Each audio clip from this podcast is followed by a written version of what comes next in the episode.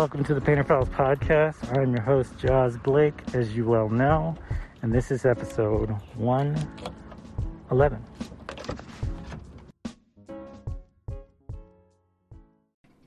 So, the last time I did this, I got a interesting letter from a friend uh, who pointed out that it is crazy hot and I should not be turning off my air conditioning even to record this stuff because it's just not safe to be in really warm, hot conditions.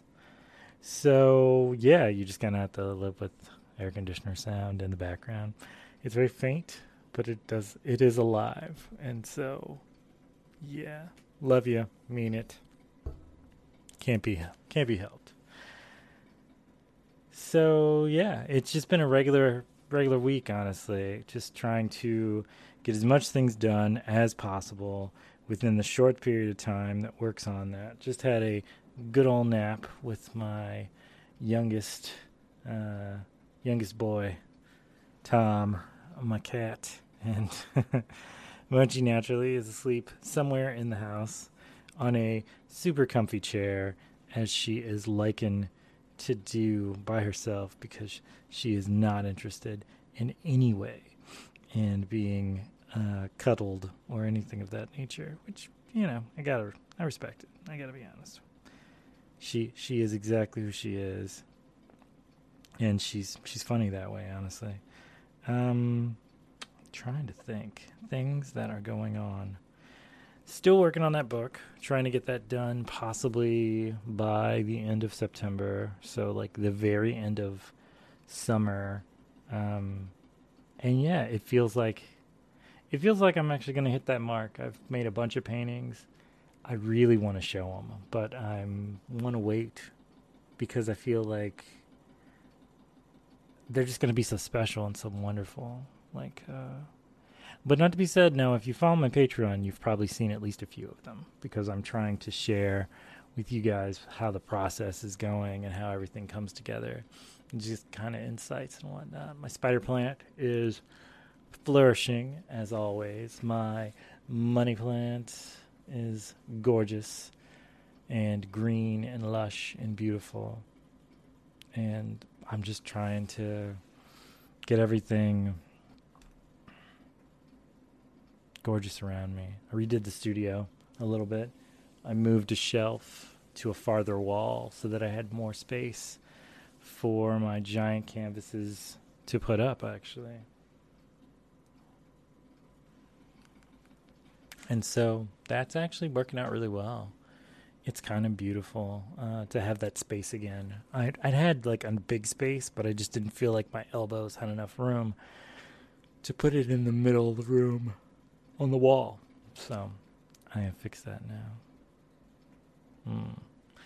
Working on a new iced coffee, uh, mocha iced coffee recipe to take with me on occasion. And I feel like I've really kind of nailed it. I'm taking like my espresso maker, making a shot, and then taking hot chocolate and and uh, oat milk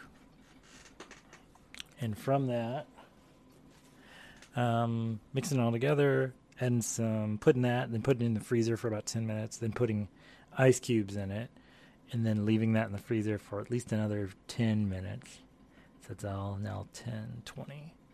And then, yeah, recycling whatever cup, mug I have that's reusable, and then taking that with me when I go places. And that seems to be kind of, oh, and honey and that seems to really kind of get it going a little perfectly, honestly.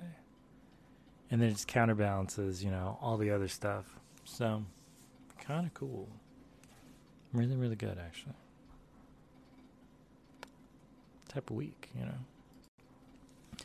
So, here's the thing I am trying to get my best buddy Tina to put out that first episode of I Dream of Dead Mice.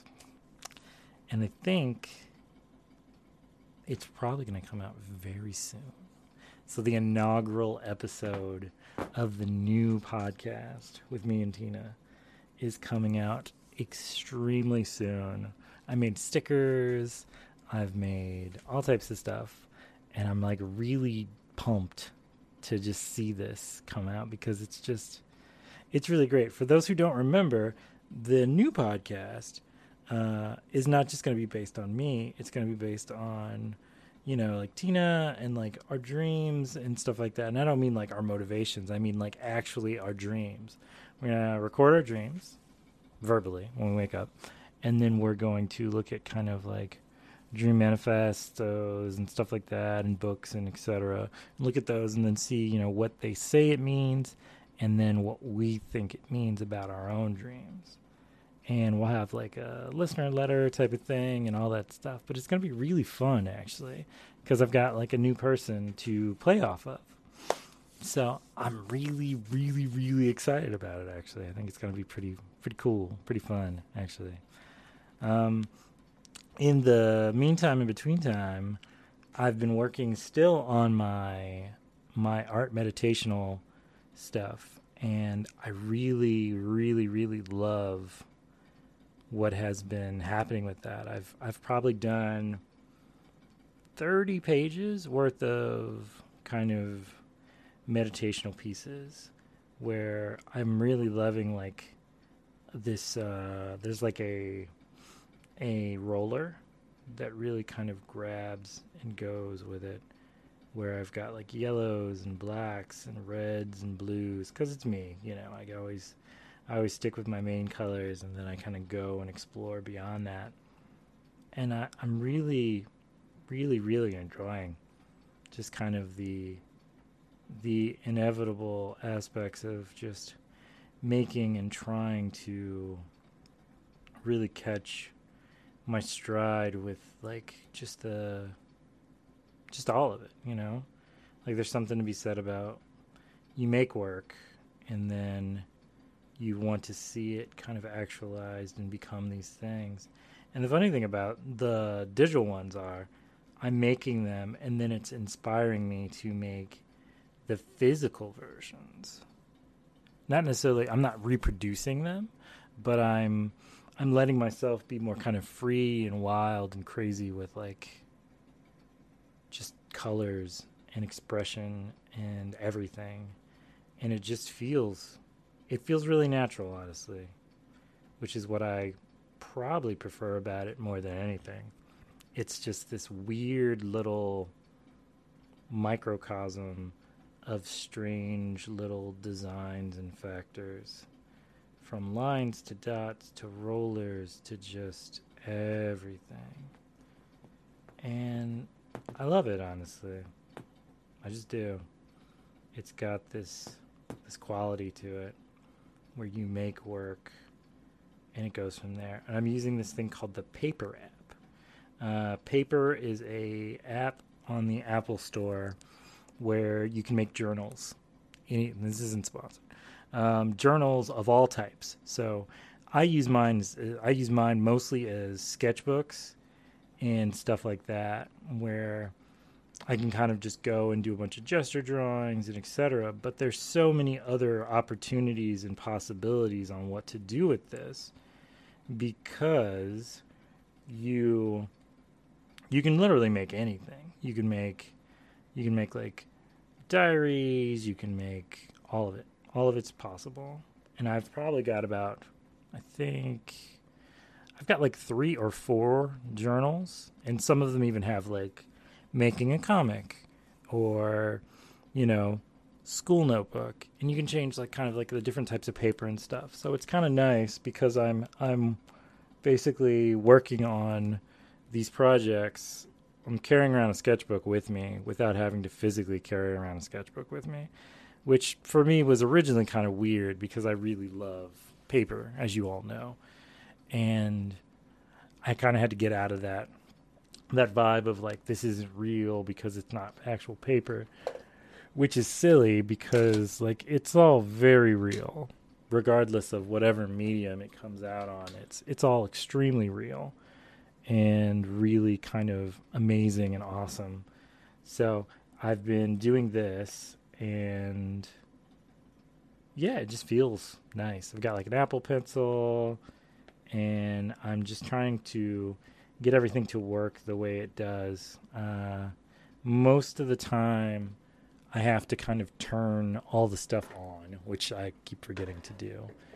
But it's, I don't know, it just feels natural. It feels normal. It feels beautiful. It feels stunning.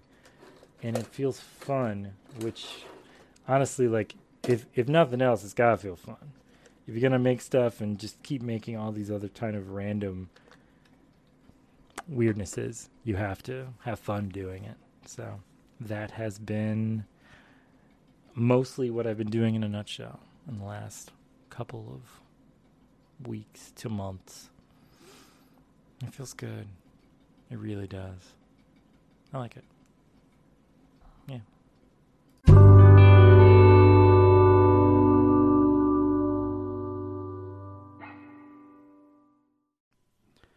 So this uh, this week's Painter Files story is actually not one of mine.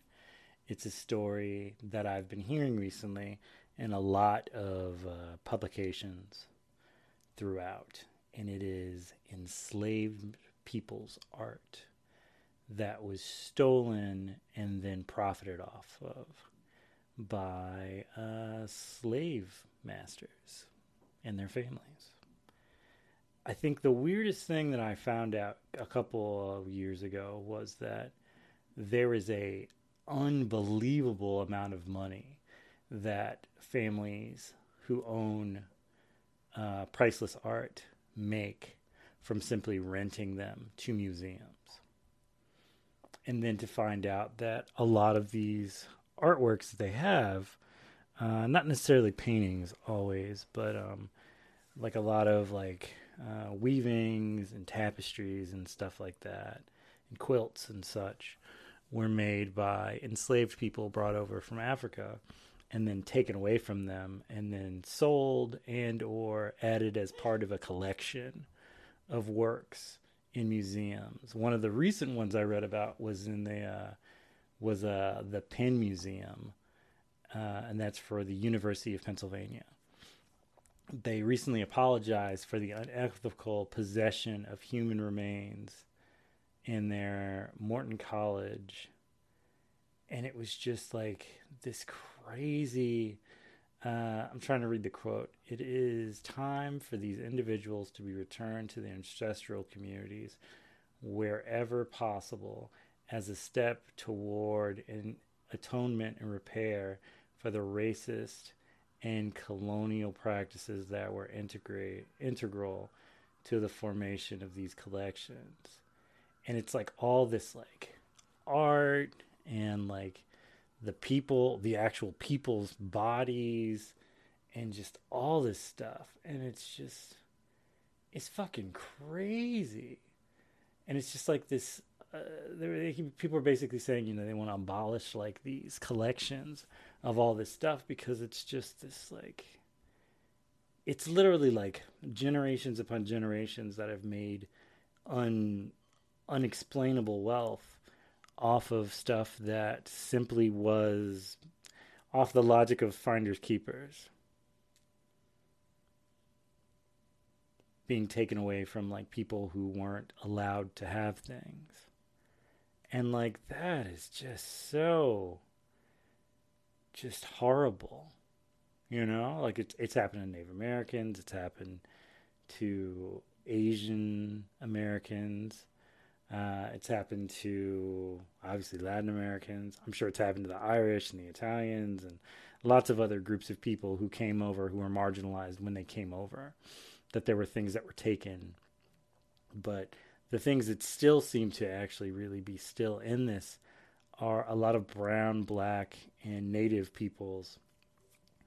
Uh, stuff is basically just kind of taken taken from their ancestors and then put in museums and someone's making money off of the factor that they stole this cultural art or even just this you know art that was made by people and they've never you know they've never been compensated they were never compensated their ancestors were never compensated like there's it's it's it's quite insane actually to really kind of contemplate when you when you hear the information and then your brain starts to race and you think about like how many how many groups of people have suffered so that one small family of very wealthy people could just stay as wealthy as humanly possible? Like it's just it's it's crazy. It's so crazy it doesn't it, it makes no logical sense how how we've how how society has allowed all these things to happen. So in a way I'm very happy about like this whole reckoning of like things kind of blowing back and people having to deal with the consequences of this because it's just like on on even just a social level because economically I don't think we're going to be able to do anything to these people economically. They're never going to give that money back. But the idea that they're not allowed to continue to do this. So generations from now we're at least at some type of starting point for us, some of us, like a starting block for some of us. It's just it's it's it's utter madness, honestly. It's just utter madness. I'm I'm I'm speechless. I mean, the craziest thing that I've heard recently is that um so the app TikTok. For those who don't know what TikTok is, I'll give you a moment to Google it. Yeah. So it's like a video sharing app where like kids do trends and all this stuff. And culturally, to go into my last thing I said, culturally, a lot of the dances, the primarily the dances that people do that are viral on there are made by little black girls. Little black girls have been pretty uh, pissed off recently because they've not been getting credit for their choreography. And like before people kind of write, oh, I came up with this, they came up with this, it's just a thing. It's like, no, some of these people who are who get credit for the choreography that these little girls do get to go on TV, they get sponsorships, they get college money, they get all types of stuff. And that's not right because they didn't come up with that shit. Like it's it's the whole Elvis thing all over again. And I will fight anyone who has anything to say about fucking positive about Elvis. I'll happily fight you. Um, because Elvis is famous for taking other people's music, primarily black people's music, during the Motown times, and uh, repackaging it as his whole blue suede Christmas thing or whatever he did. And that's always pissed me off because I'm just like, you didn't come up with it. You did covers of people's music that were currently making the music and had it on the radio, but they were playing it on black stations. So it could just be stolen whenever. And then he repackaged it to white audiences and they loved it. And he became rich and had the whole Nashville blue suede shoes bullshit. And it's just, it's very frustrating to see someone like a Little Richard who struggled partially through a lot of his career to be recognized and then have Elvis take take that. This isn't about Elvis. It could be about Elvis. One day it will be, but not right now. It's about these little girls. So these little girls have gone on strike. These women, sorry, um, have gone on strike, and they have decided they're not making any more TikTok dance videos. And to see the videos that these these basically like white girl dancer people have come up with are horrible. And they're being ridiculed and mocked constantly because like they're so bad. Like it's just it's not their forte. They've always not to say that there are not phenomenal uh, choreographers from all backgrounds but specifically, these people, these people are not those people. And it's just, it's very funny to kind of see like the comeuppance of, we're not going to make this anymore. These these young women, these young black women, are saying we're not going to make these anymore. Uh, we're going on strike because the algorithm is only promoting these these white kids who are doing these dances that we came up with, that we put on the platform, and we don't get credit for it. They I, Jimmy Kimmel had somebody on who was like this random girl who did all the little dances and he got chopped to pieces for it because they were like she didn't even come up with any of those. Like these were all little black girls. And so then he later he had the little black girls come on to his show and show what they were really all the dances and stuff that they came up with and it was one of those things where it was like this is such a few and far between moment where like the original content creators are being actually celebrated for it and that's just wild but I am insanely amazed by the fact that these young women have decided enough is enough. We're not going to let them steal from us anymore. And they've just shut it all down. And like you can see like the shrinkage of like the views going on to it and all that stuff. And I don't know that it's something that'll fix. It may kill it very very well may kill TikTok. Kind of the way like Facebook killed MySpace. And that's fine. If that's what happens, and that's what happens.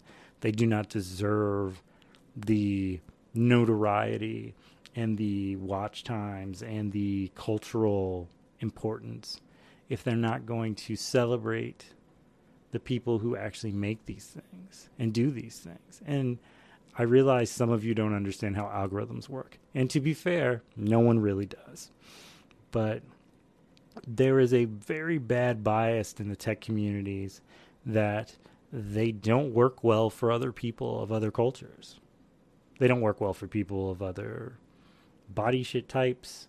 They don't work well for people of other, a lot of people of other like races and genders and so on and so forth. Um, there's a lot of it, a lot of it doesn't make sense, and but we do know that it oftentimes promotes people who don't look like me and don't look like those little girls and I think it's really powerful that their their protest is doing so much. And I wish them the best, and I stand fully behind it. I'm not doing any TikTok dances because, like, I've never wanted to do that, but I, but I respect the hell out of that. That's just that's just amazing. It really is amazing. Love it. So I have been uh, watching a lot of YouTube videos recently. Um, I'm not really a Fourth of July person. I never have been, and particularly after all of kind of the Juneteenth stuff has been going on. I remember Juneteenth because I studied under a professor who was a college art professor of an HBCU, which is a historically black college, and so it was always something that was pointed out to me at a very young age. So I knew about it. My father works for Howard University, which is an HBCU also. But when my the person I studied with was in North Carolina, and so it was a different different guy. But these were always kind of things that were really important to like celebrate achievements, American history achievements. And yes, they are also black American history achievements, but they are American history. And so like I knew about Selma. I knew about I knew about Selma. I knew about a lot of other ones that were very similar. I knew because there's a lot of places that were like Selma where all that happened, uh, where they burned down towns of like successful black communities and stuff like that. Like, it's not the first time, it wasn't the first or the last time that America did that to black people. But, and I digress. To my point, um, so I've been watching a lot of YouTube videos, and one of the things I saw recently was this thing, this topic called I Do Not Dream of Labor. I Do Not Dream of Labor was so impactful when I heard it before I even watched anything because I thought about it via some other quotes that I had seen from books, uh, Baldwin, and so on and so forth. And it was one of those things where it's like your parents did not raise you to, they raised you to have, to go to school, to get good grades, to have a good job so you could have a nice, so you could have a house, a car, a family, and have a good life. But they did not raise you to simply just work and work and work and work and work and work and not a, not to have anything. like the whole point of the work was to have a house, have a car, have a family, live your life, do these things. It was never to just work. You know, it's that that's never been the objective uh, to just work till you die. Like I don't know any any person's parents who's like that was their plan for their kids. Once you go to school, get a job, and then work that job to the bone till your body gives out on you. Um, and so this has kind of been the thing where it's the, these people have been making these kind of mantras and stuff, and there's been arguments in the community going back and forth. But one of the most common arguments that I've been able to relate with is the idea of people saying, you know, you should quit your job and you should like follow your heart and go into what you want to do and all these things. And like that doesn't really work for poor people. Like on a very basic level, that does not work for poor people.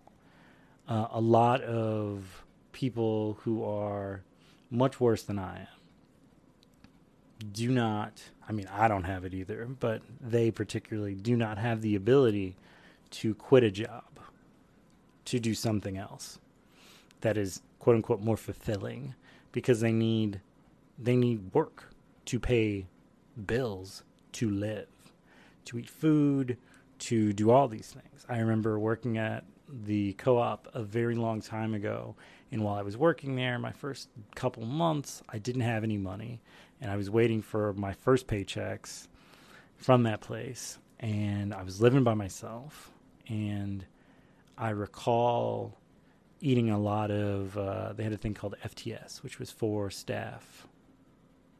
Right, food for staff. Right, something like that. It was basically food for staff. That was kind of. Uh, it was either sometimes they shipped the wrong items and so they would it would be written off and it would be given to the staff but most of the time it was discarded food that was past the shelf dates and we would take it home and we would cook it and clean it and eat it and do whatever and like we were always kind of living in like this state of basically food poisoning but we were so poor basically that we just didn't have we really have an option, you know? It's kind of one of those horrible truths about life where you suffer and you, in your mind you're like, well, I should quit this job and work somewhere that'll pay me more money. But the truth is, like, there were no other. I mean, I was working two jobs. Um, I was working as a, as a doorman at a nightclub, and I was working at the grocery store. And then I remember even years later becoming an assistant manager and then finding out that the assistant manager for the other store because there were two was making we was we were both contract we were both uh, contract employees salaried employees that's the word and i found out after he left he was making $30000 more than i was and we both went to college i actually i don't even know if he went to college but he was this kind of top knot bearded white guy and I guess they thought he was more. I don't really know what they thought. I just know he made ridiculously more money than I did.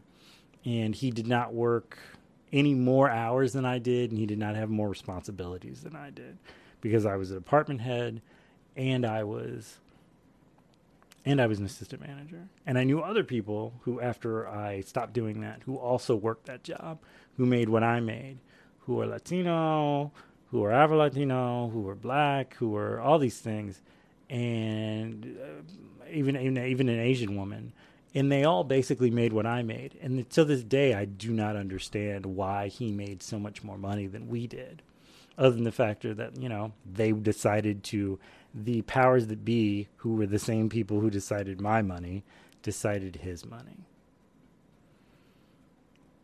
And in that point, I dreamed of better. Like I wanted better. I wanted to have a job that I was happy to go to, that I didn't feel was like kicking me while I was down, that didn't that I didn't feel like I was working really really hard and working super long hours and I had nothing to show for it because financially I was kind of in this limbo.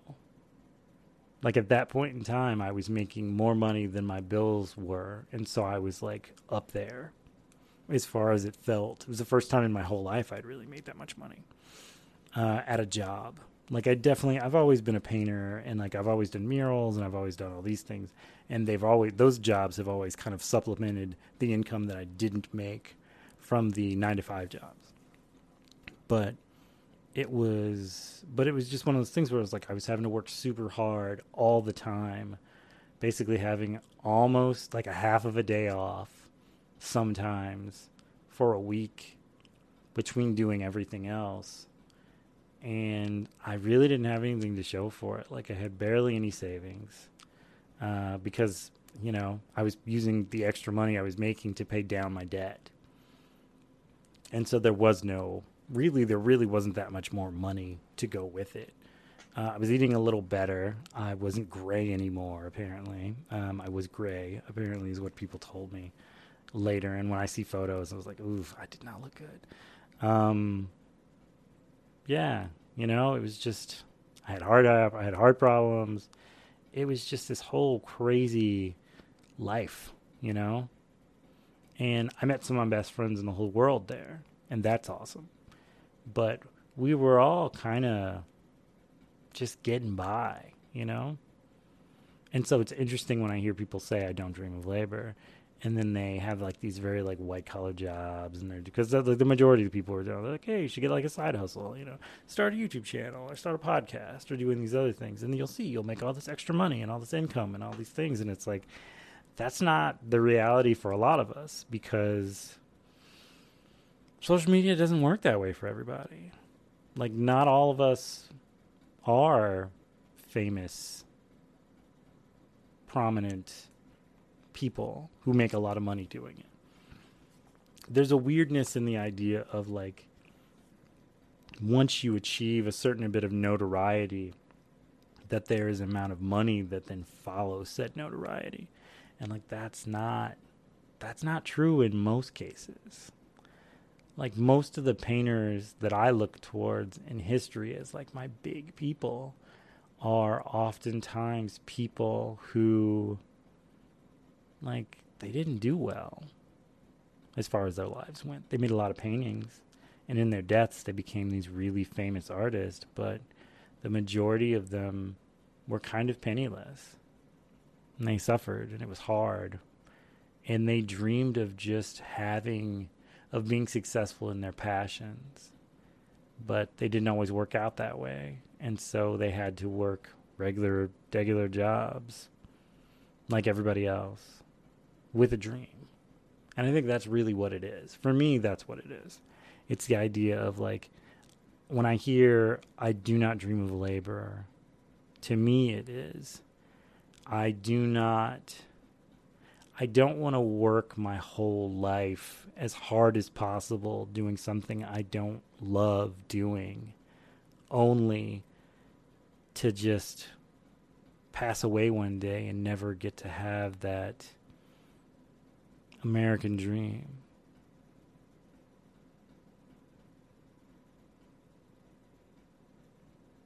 Whatever that means.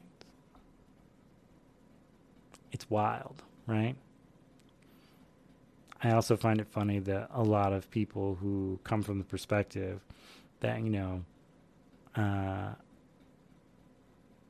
of the I don't I, I don't dream of labor some of the ones who are kind of detractors on the idea of people dreaming to not have to just work like a dog till they die um, as kind of a privilege thing. Like, I think the misconception that a lot of them have is that everyone who works with them, possibly in their white collar jobs, makes the same amount of money that they work, that they make at that job like when you look at the numbers and all the statistics, like women make less money, minorities make less money, uh, people who have disabilities make less money, uh, people who are sometimes foreign make less money because they come over as a doctor, but then they come to this country and then they have to start all over again because it's not acknowledged as an actual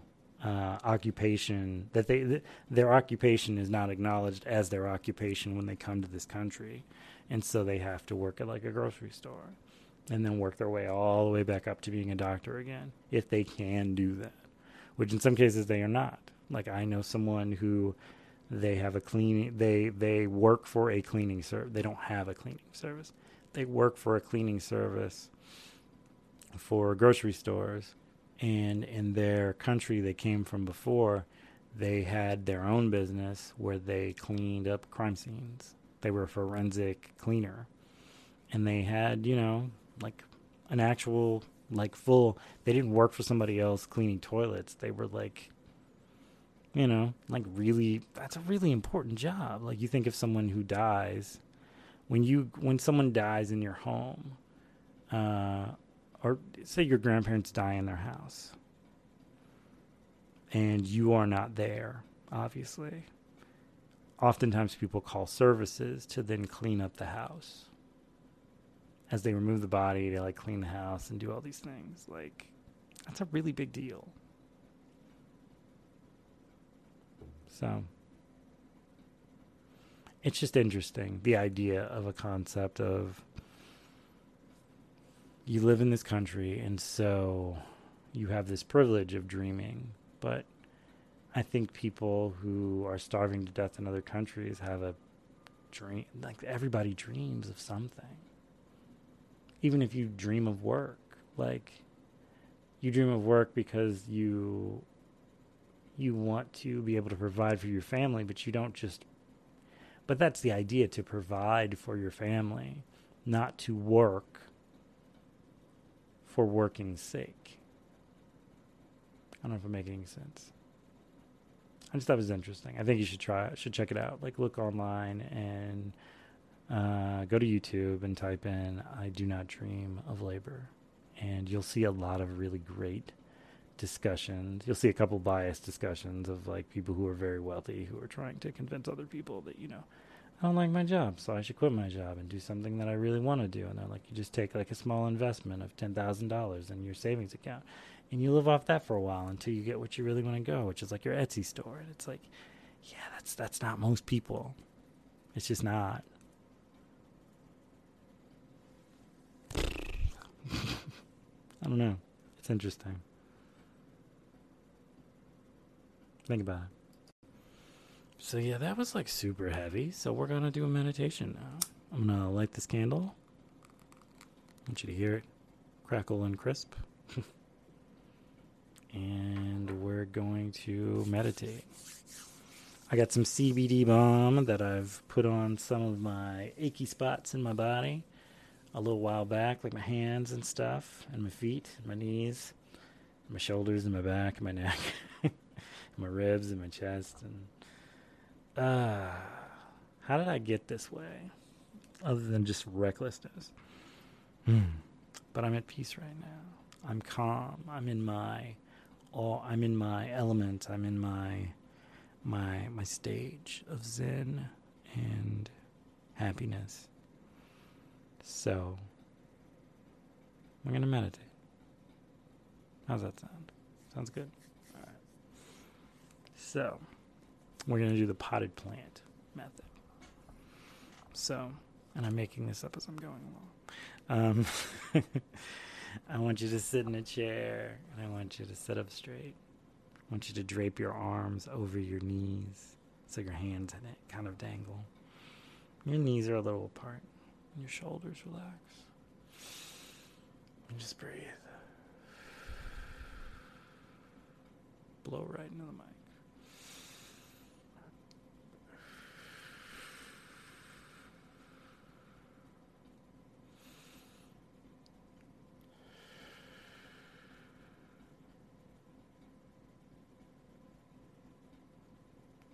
So you're a seed and soil.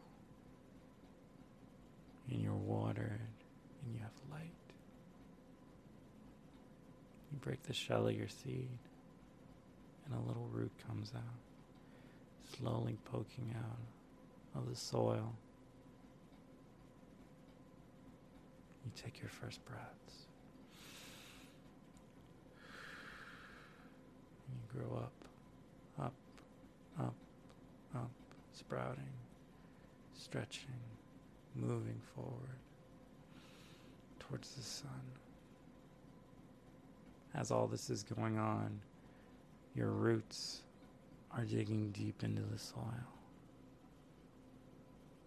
Lots of little fingers reaching out into the soil, taking in nutrients and moistness and just everything.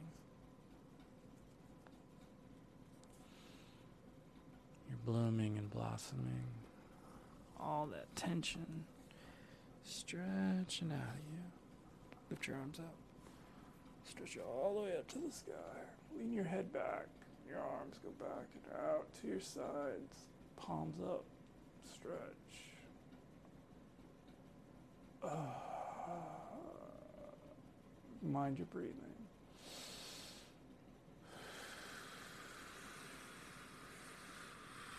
As you exhale, bring your hands and palms back to your knees. Rolling your neck clockwise and then counterclockwise. Other side clockwise and then counterclockwise. Roll your shoulders back. Oh, feel that. Roll your shoulders forward. Oh, ah, feels good.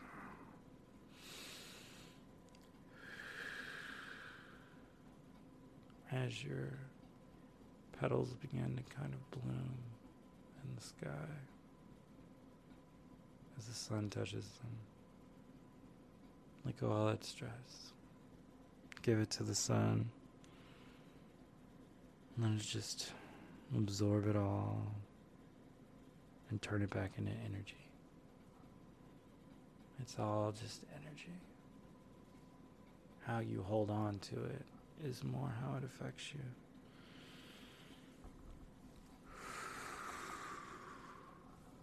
Mm, get on your toes.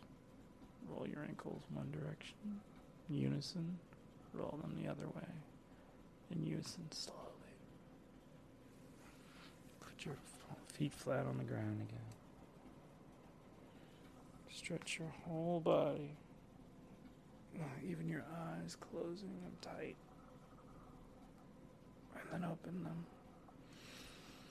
Fingers open, toes open, hips open, shoulders open.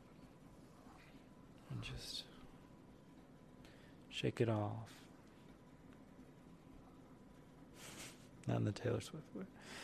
Shake it off. Shake off all that kind of residue, all that stiffness, all of it.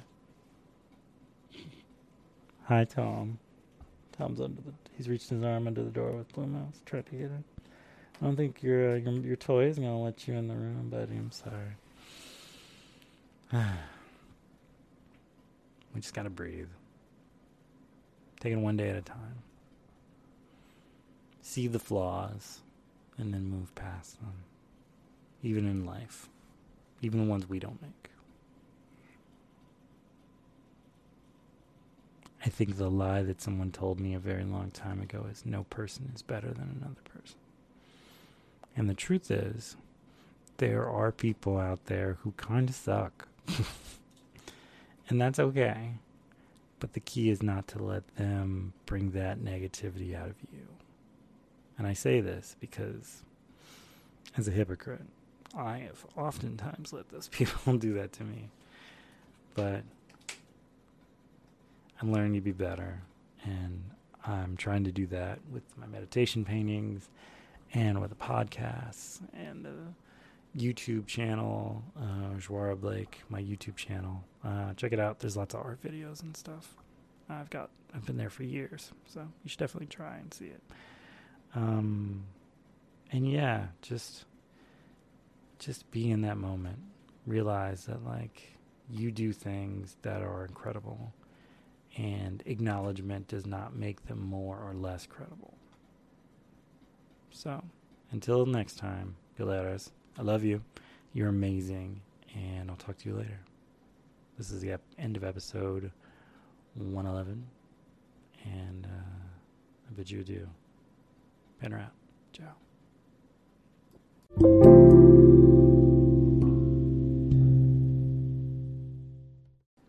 Oh, before I forget, um, please support the uh, the channel. The uh, please support uh, the YouTube channel and subscribe and like and share. Please uh, leave a review on Apple Podcast of this podcast, The Painter Files. That would be greatly appreciated.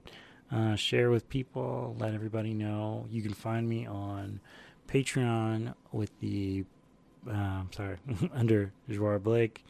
Uh, and also, um, you can always leave a tip for the podcast if you'd like to uh, with PayPal, which is uh, also my name, my my email at Jawara, J A W A R A, 3118 at gmail.com. If you have any uh, things you'd like to say about the podcast, positive, always, preferably, um, you can reach me at uh, painterfilespodcast at gmail.com. So I shall talk to you later. I bid you final adieu. And until next time, painter out. I love you.